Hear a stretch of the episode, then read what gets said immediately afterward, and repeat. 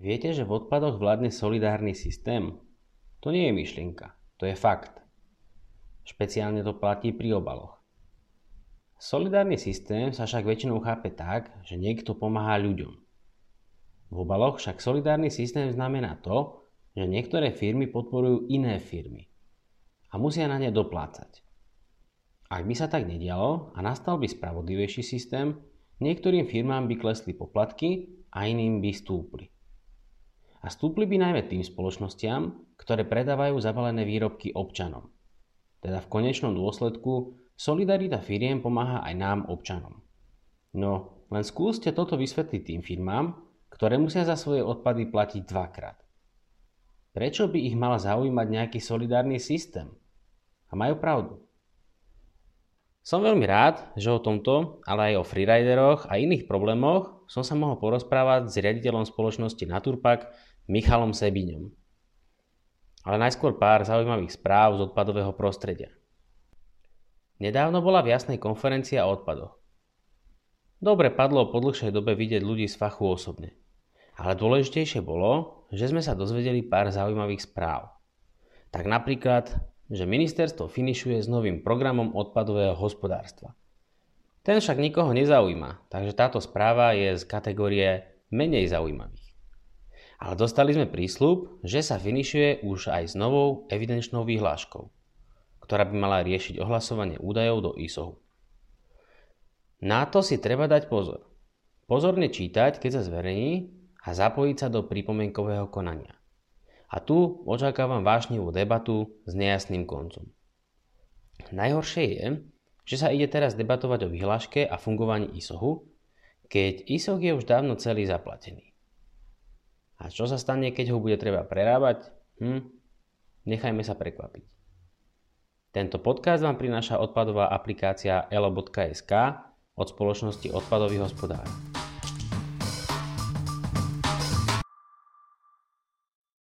Michal, včera som mal na večeru pizzu. V pizzerii, zobrali sme si ju domov a zjedli sme ju. Kartónový obal, čistý, krásnočky, nemastný, hodený do papiera. A dobre som spravil? Určite áno. Podľa zákona o odpadoch je takáto krabica od pizze obalom a vlastne pizzeria, ktorá vlastne použila na zabalenie toho svojho výrobku, teda pizze, zaplatila recyklačný poplatok do organizácie zodpovednosti výrobcov a tá vlastne financuje triedený zber aj teda v tvojom meste alebo v obci, kde žiješ, a tým pádom vlastne táto krabica patrí do takéhoto kontajnera. To je síce pekné, ale ja som si pozeral, či tá pizzeria je zapísaná v registri výrobcov obalov. Samozrejme tam nie je. A pozeral som si potom pizzerie v meste, tak asi tam nie je zapísaná žiadna. Reštaurácie v meste asi som síce všetky tam nepatral, ale pochybujem, že tam niektoré budú, alebo že ich tam bude úplne minimálne. Čiže to je asi celkom problém, nie?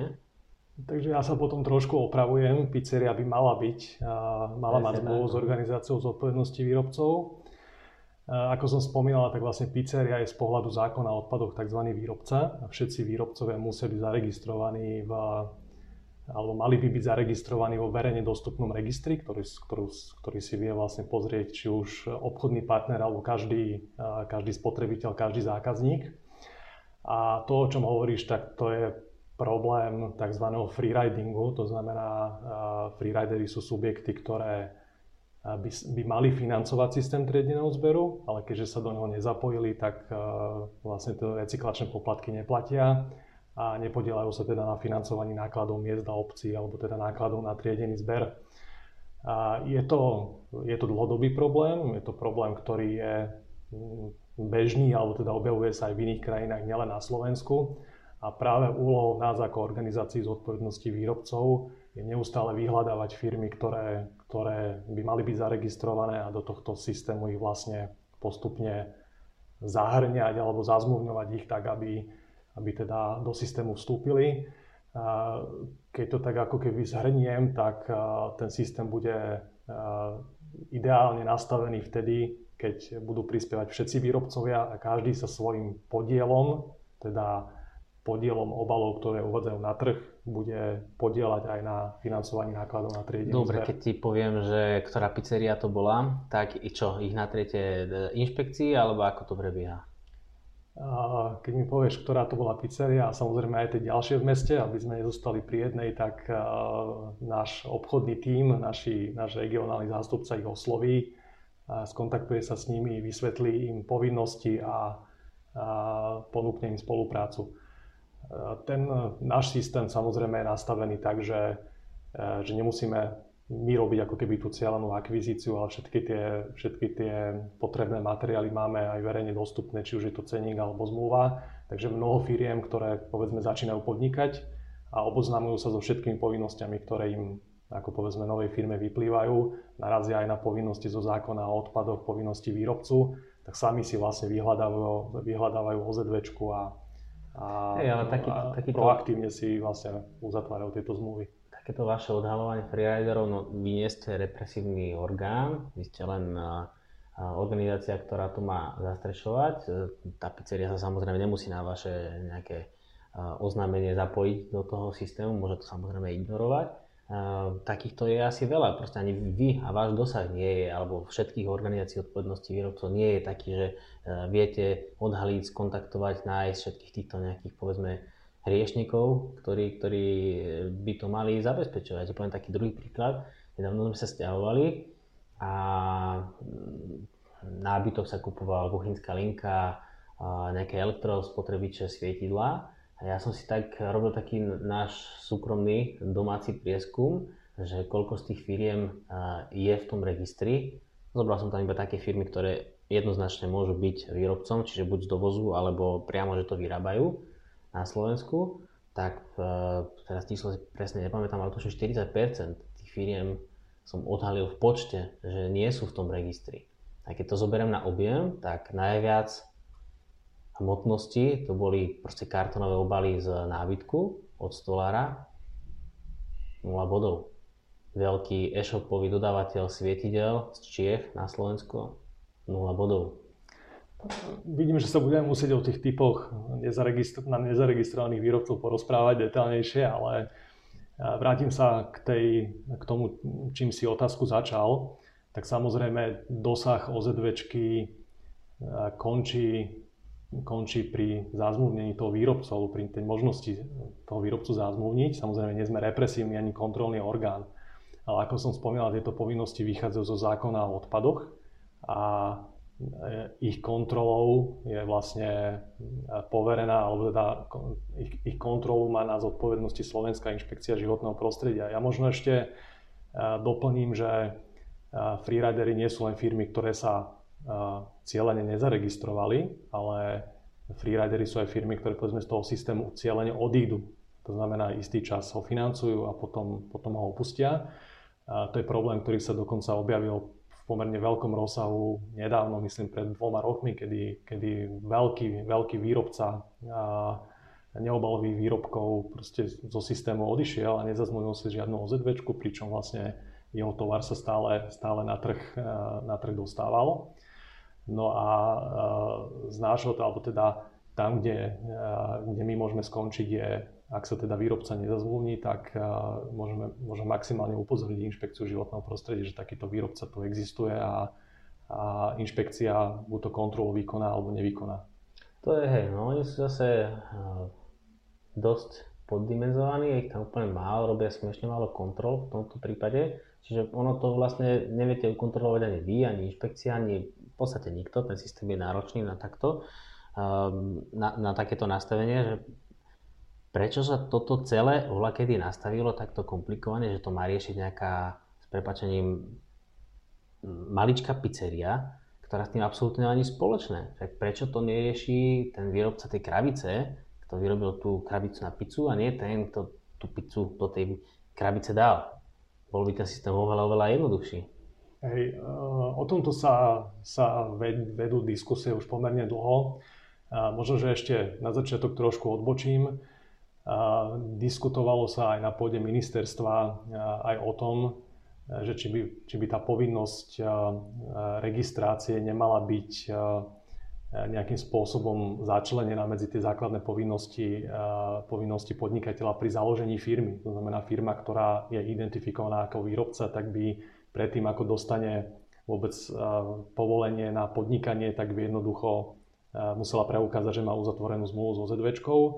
V minulosti v niektorých krajinách fungovala napríklad väzba na preclenie tovaru. To znamená, že dovozcovi zabalených výrobkov nebol preclený tovar v prípade, že nemali alebo nepreukázali zmluvu so ZVčkou, čo je podľa mňa správna cesta. Neviem možno v tejto chvíli úplne zadefinovať, ako by to malo vyzerať v našej legislatíve, ale myslím si, že nejakým spôsobom by sa to takto mohlo ako keby generálne zakryť.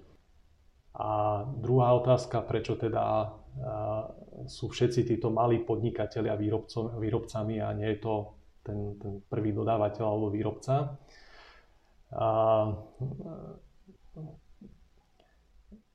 Treba asi na začiatku povedať, že vlastne výrobca je nejaká legislatívna skratka a dokonca v prípade obalov je výrobcom v zmysle teda legislatívy takmer každý subjekt, ktorý dochádza do styku s obalmi okrem samotného výrobcu. Takže keď to tak zjednoduším, tak sú to už spomínaní baliči plniči, to znamená, ktorí balia alebo plnia nejaký svoj produkt do obalov.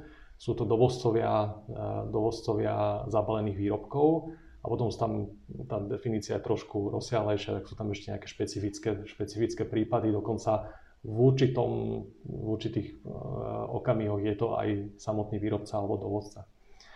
Ale tá myšlienka bola založená na tom, že ten posledný v článku, ktorý vlastne dodáva ten zabalený výrobok spotrebiteľovi, je ten, ktorý vie naozaj povedať, aké množstvo obalov sa uvedlo na trh. Tá myšlienka, že by to mohol byť výrobca alebo dovozca, tak tá sa rozvíja vlastne alebo pochádza z obdobia, kedy na Slovensku ešte fungoval Recyklačný fond, ktorý spoplatňoval aj výrobcov, ale aj výrobcov obalov, ale aj výrobcov iných výrobkov z plastu, papiera, skla. A na rozdiel teda od obalárov, tu boli tými povinnými osobami práve tí prví výrobcovia a dovozcovia. A v tejto chvíli to robí celkom problém práve pri novodefinovaných výrobcoch neobalových výrobkov, kde tá povinnosť naozaj bola prenesená z tých prvých výrobcov a dovozcov na naozaj tie posledné články v reťazci, pretože tá definícia výrobcov neobalových výrobkov ide dokonca ďalej a hovorí, že neobalovým výrobkom je len ten výrobok, ktorý preukázateľne skončí v komunálnom odpade. Takže v tomto okamihu vlastne naozaj, alebo pri takto nastavenej definícii naozaj len ten posledný článok v reťazci vie povedať, či ten výrobok neobalový má potenciál skončiť v komunálnom odpade alebo nie. Ten prvotný výrobca, ktorý povedzme dovezie papier, z ktorého sa potom vyrábajú časopisy, môže sa na ňu tlačiť vizitky, letáky, čokoľvek, tak ten nemá vlastne šancu vedieť, kde ten finálny výrobok skončí alebo pre koho je určený. Ale samozrejme, keď zase sa vrátim možno alebo premostím k tým freeriderom, z pohľadu kontroly toho systému je naozaj problém takéto veľké množstvo subjektov a bolo by v tomto prípade určite rozumnejšie, keby tá povinnosť bola prenesená povedzme na niekoľko desiatok alebo stoviek tých veľkých firiem, ktoré sú na začiatku toho reťazca. Vedú sa okolo toho dlhé diskusie, ale myslím si, že v prípade neobalových výrobkov by to bolo určite opodstatnené, len je to zase nejaký komplex, na ktorý nadväzujú zase ďalšie povinnosti, takže bolo by to potrebné posúdiť v celku. Skúsim ešte tak v číslach, že v registri obalov máme opravma nejakých 16-17 tisíc firiem oficiálne zapísaných, tých neoficiálnych je samozrejme ďalšie desiatky tisíc pravdepodobne. A povedzme to na tie pizzerie, hej? Pizzerie máme na Slovensku tiež asi tisícky možno a každá tá pizzeria je teda výrobcom obalov, mali by prispieť do toho systému, hej? Tú kartónovú krabicu na tú pizzu robí možno pár dodávateľov, možno 10 firiem na Slovensku, číslo si vymýšľam samozrejme. Samozrejme úplne neporovnateľné kontrolované neporovnateľné toky tých informácií aj tých peňazí do toho systému.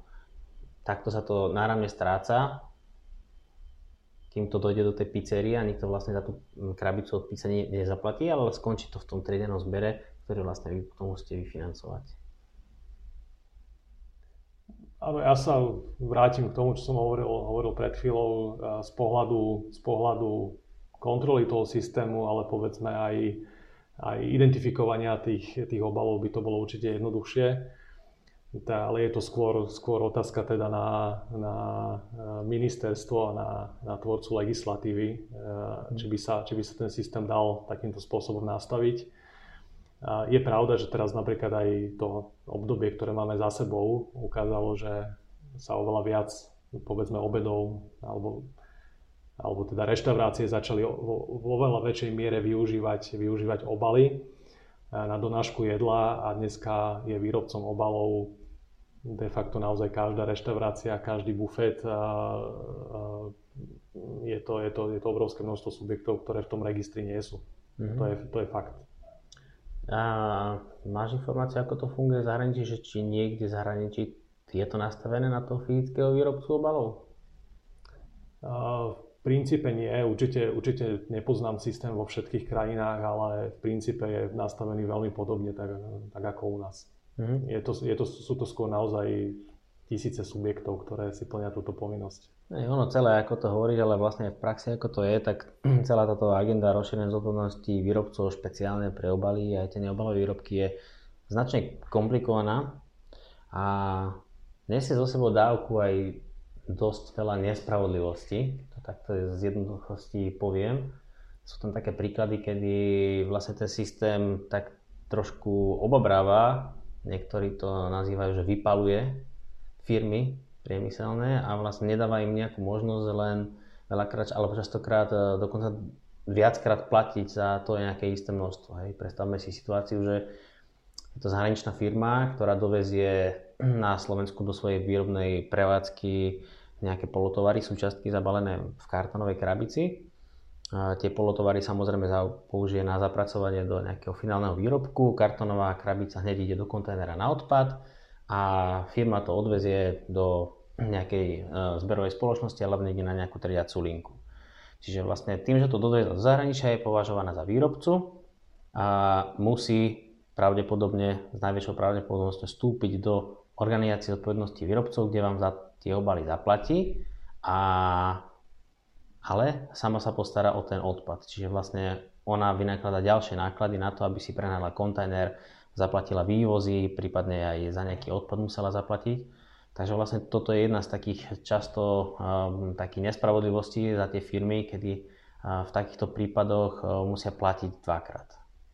Nedá sa to nejako ošetriť, aby tieto výrobné firmy, povedzme, mali nejakú úľavu, odpočítateľnú položku za tie množstva, ktoré reálne fyzicky preukážu, zdokumentujú, že majú o tom presné informácie, potvrdenie, vážne lístky? Dá sa určite všetko, len opäť sa vraciame k legislatíve. Opäť v roku 2016 sa nastavil tzv. Solidárny systém, takže aj výrobcovia obalov, ktoré neskončia v komunálnom odpade, sa podielajú na financovaní nákladov na triedený zber komunálneho odpadu. Takže pri tejto otázke by som sa opäť pozrel do zahraničia, tam, kde to funguje. A práve v spomínanom Rakúsku alebo v Nemecku fungujú tzv. Individuálne riešenia, kde naozaj tie toky sú oddelené aj na teda úrovni platieb samotných výrobcov a idú samostatne pre odpad, ktorý skončí v komunálnom odpade a odpad, ktorý neskončí v komunálnom odpade. A možno poviem konkrétny príklad, ktorý som zachytil na jednej konferencii, kde teda prezentovala sieť rýchleho občerstvenia, ako to funguje, myslím, že konkrétne to bolo Nemecko. Tak táto sieť vlastne umožňuje spotrebiteľom skonzumovať to občerstvenie priamo v prevádzke alebo si ho môžu zobrať domov.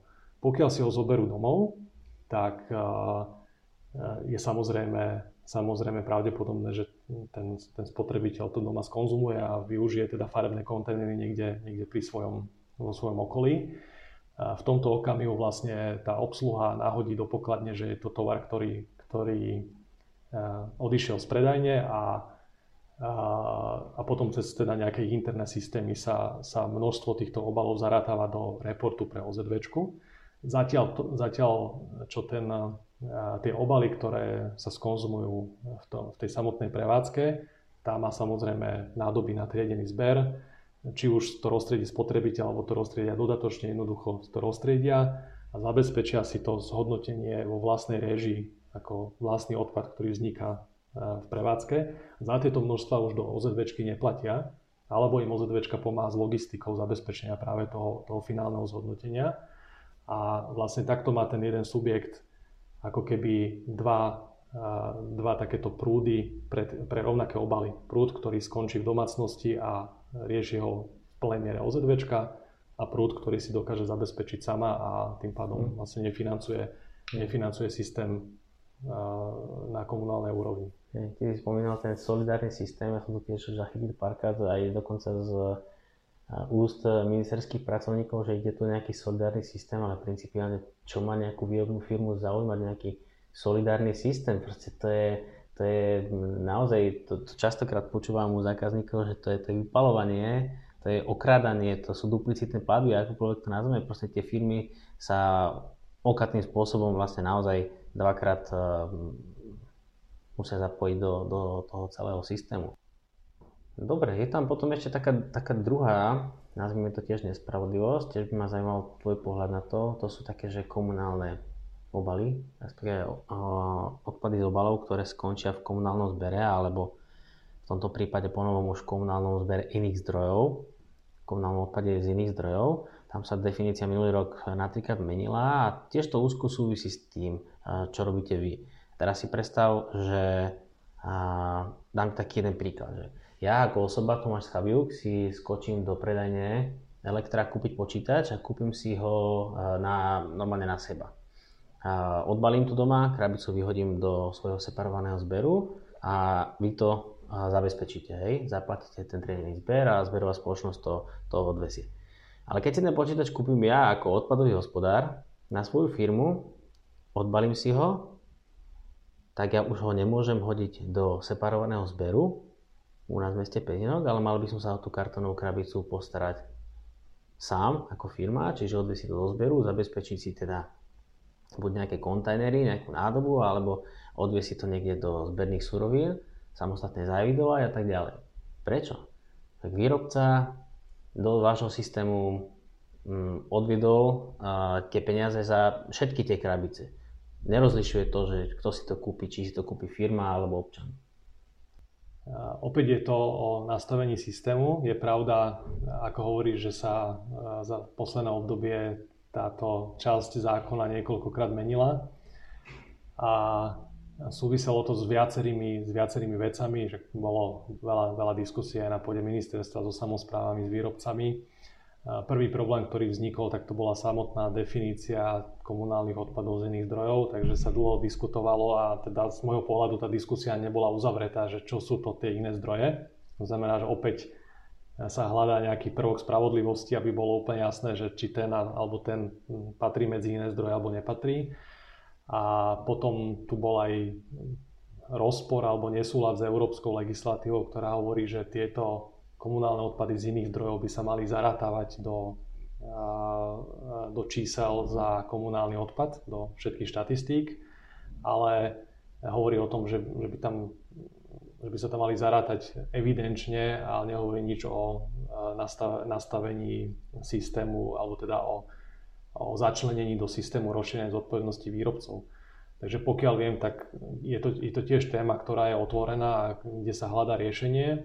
Z pohľadu časti výrobcov je to určite nie ideálne dneska nastavené, ale stále by som sa vrátil k tomu, že ten systém rozšírenia zodpovednosti výrobcov je nejaký komplex, ktorý má nejaké základné nastavenie a od toho by sa to malo z môjho pohľadu odvíjať. Takže stále si myslím, že mali by sme sa vrátiť k tej otázke 1/1 zmluva, nastaviť to tak, aby boli jasné tieto vzťahy a potom na to nabaliť všetky tieto ďalšie témy, ktoré si tu aj spomínal.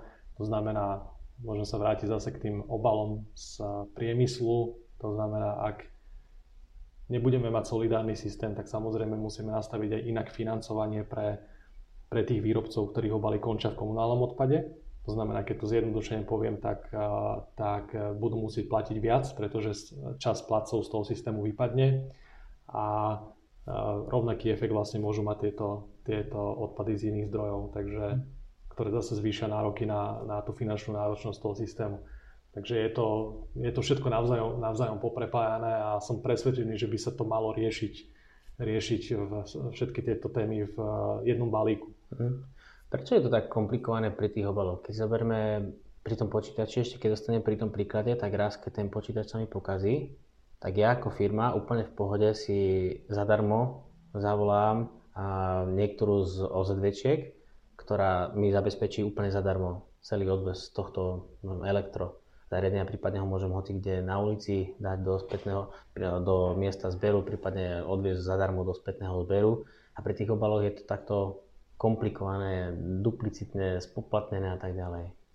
Je to komplikované preto, čo si tu všetko spomínal, pretože jeden obal môže byť úplne rovnaký, môže byť považovaný za komunálny, aj za priemyselný a môže byť dokonca považovaný za komunálny z iného zdroja a za komunálny z domácnosti. Odpady takže sa tak delia, ale principiálne platby vám do OZVčky sa nejako nerozlišujú, či pôjde o komunálny obal alebo pôjde o priemyselný obal. Proste firmy vám majú povinnosť platiť za všetky obaly. Ale vo finále sa to vlastne už potom delí na nejaké firemné a nejaké komunálne odpady a tie firemné sú potom už kola von o tú starostlivosť. Opäť sa asi budem opakovať, ale je to v nastavení systému. My ako OZVčka vykonávame povinnosti tak, ako sú zadefinované v zákone, či už povinnosti výrobcov, alebo teda povinnosti vo vzťahu k našim dodávateľom alebo subjektom, s ktorými spolupracujeme. A tak, ako som to vlastne popisoval, je to dnes nastavené. To znamená, že je to naozaj o tom, aby sme sa na tú legislatívu pozreli komplexne a všetky tieto vzťahy nastavili tak, aby boli spravodlivé a aby ten systém fungoval. No, obávam sa, že to asi nikdy nebude. Ja som zase optimista. Určitú nádej mi dala už tu spomínaná štúdia tých ministerských analytikov Inštitútu environmentálnej politiky, ktorá sa volala Ako pretriediť triedený zber, kde podľa mňa veľmi dobre popísali práve také tie základné problémy toho systému. Takže ako hovorím, že ja som optimista, ten základ je aj na papieri a chcelo by, aby sa s tým začalo pracovať, aby sa to nejakým spôsobom rozvinulo. Myslím si, že práve táto štúdia otvorila taký komplexnejší pohľad na viaceré aspekty toho zákona, ako len to lepenie tých dielčích častí. Dobre, ja som skôr taký pesimistický realista, takže uvidíme, že ktorý istá vyhrá a či sa to podarí raz vyriešiť. Dobre. Skôr je to odpoveď na tú otázku, že či sa to dá. Ten systém sa dá určite nastaviť inak, dá sa nastaviť spravodlivejšie, ale treba ho nastaviť. Je to zákon, je to legislatíva. My ako OZVčky to urobiť nemôžeme. Teraz ministerstvo v septembri by malo schvaľovať zmenu zákona o odpadoch. Keď to budeme vysielať, tak už možno aj bude ten zákon schválený. A chceli by tam zrušiť nejaké súhlasy. Súhlasy štandardne je ich veľa, je ich asi možno 20-25 a niektoré by chceli zrušiť, konkrétne 3 prípady. Z toho jeden je taký veľmi, veľmi zaujímavá zmena, že prečo to chcú urobiť.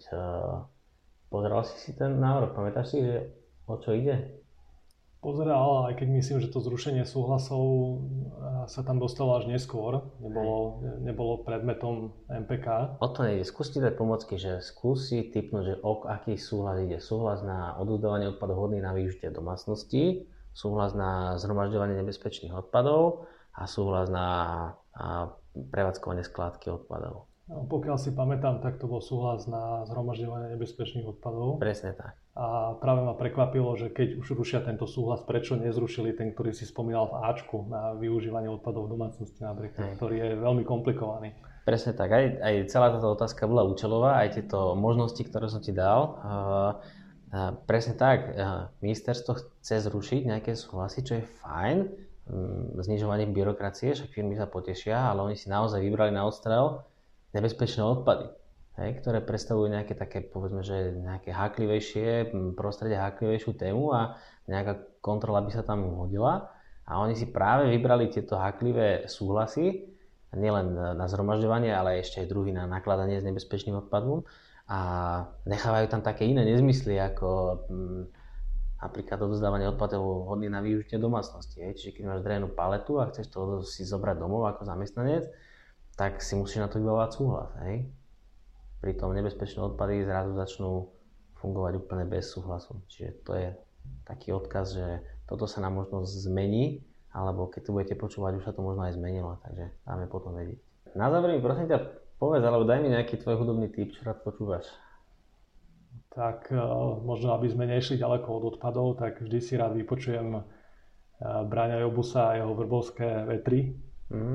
A to je kapela, ktorá robila reuse ešte skôr, ako my sme vôbec vedeli, čo to znamená, takže sme veľmi radi, že teda s ním aj spolupracujeme a sem tam nám príde aj zahrať, alebo keď je niekde na blízku, tak si určite si ho idem vždy rád vypočuť, takže dobre, niečo konkrétne odpadárska kapelka. Niečo konkrétne? Tak ani si nesom istý, či si pamätám názvy niektorých pesničiek, ale spieva hlavne o práci a o potrebe bezpečnosti pri práci, takže myslím, že olejom sa zapaprem je pesnička, ktorú... Dobre, ďakujem pekne, že si sa zastavili, že sme mohli natočiť tento podcast o obaloch. Držím palce, nech to vyjde a nech ten optimistický pohľad vyhrá nad tým pesimisticko-realistickým. Ja ďakujem za pozvanie.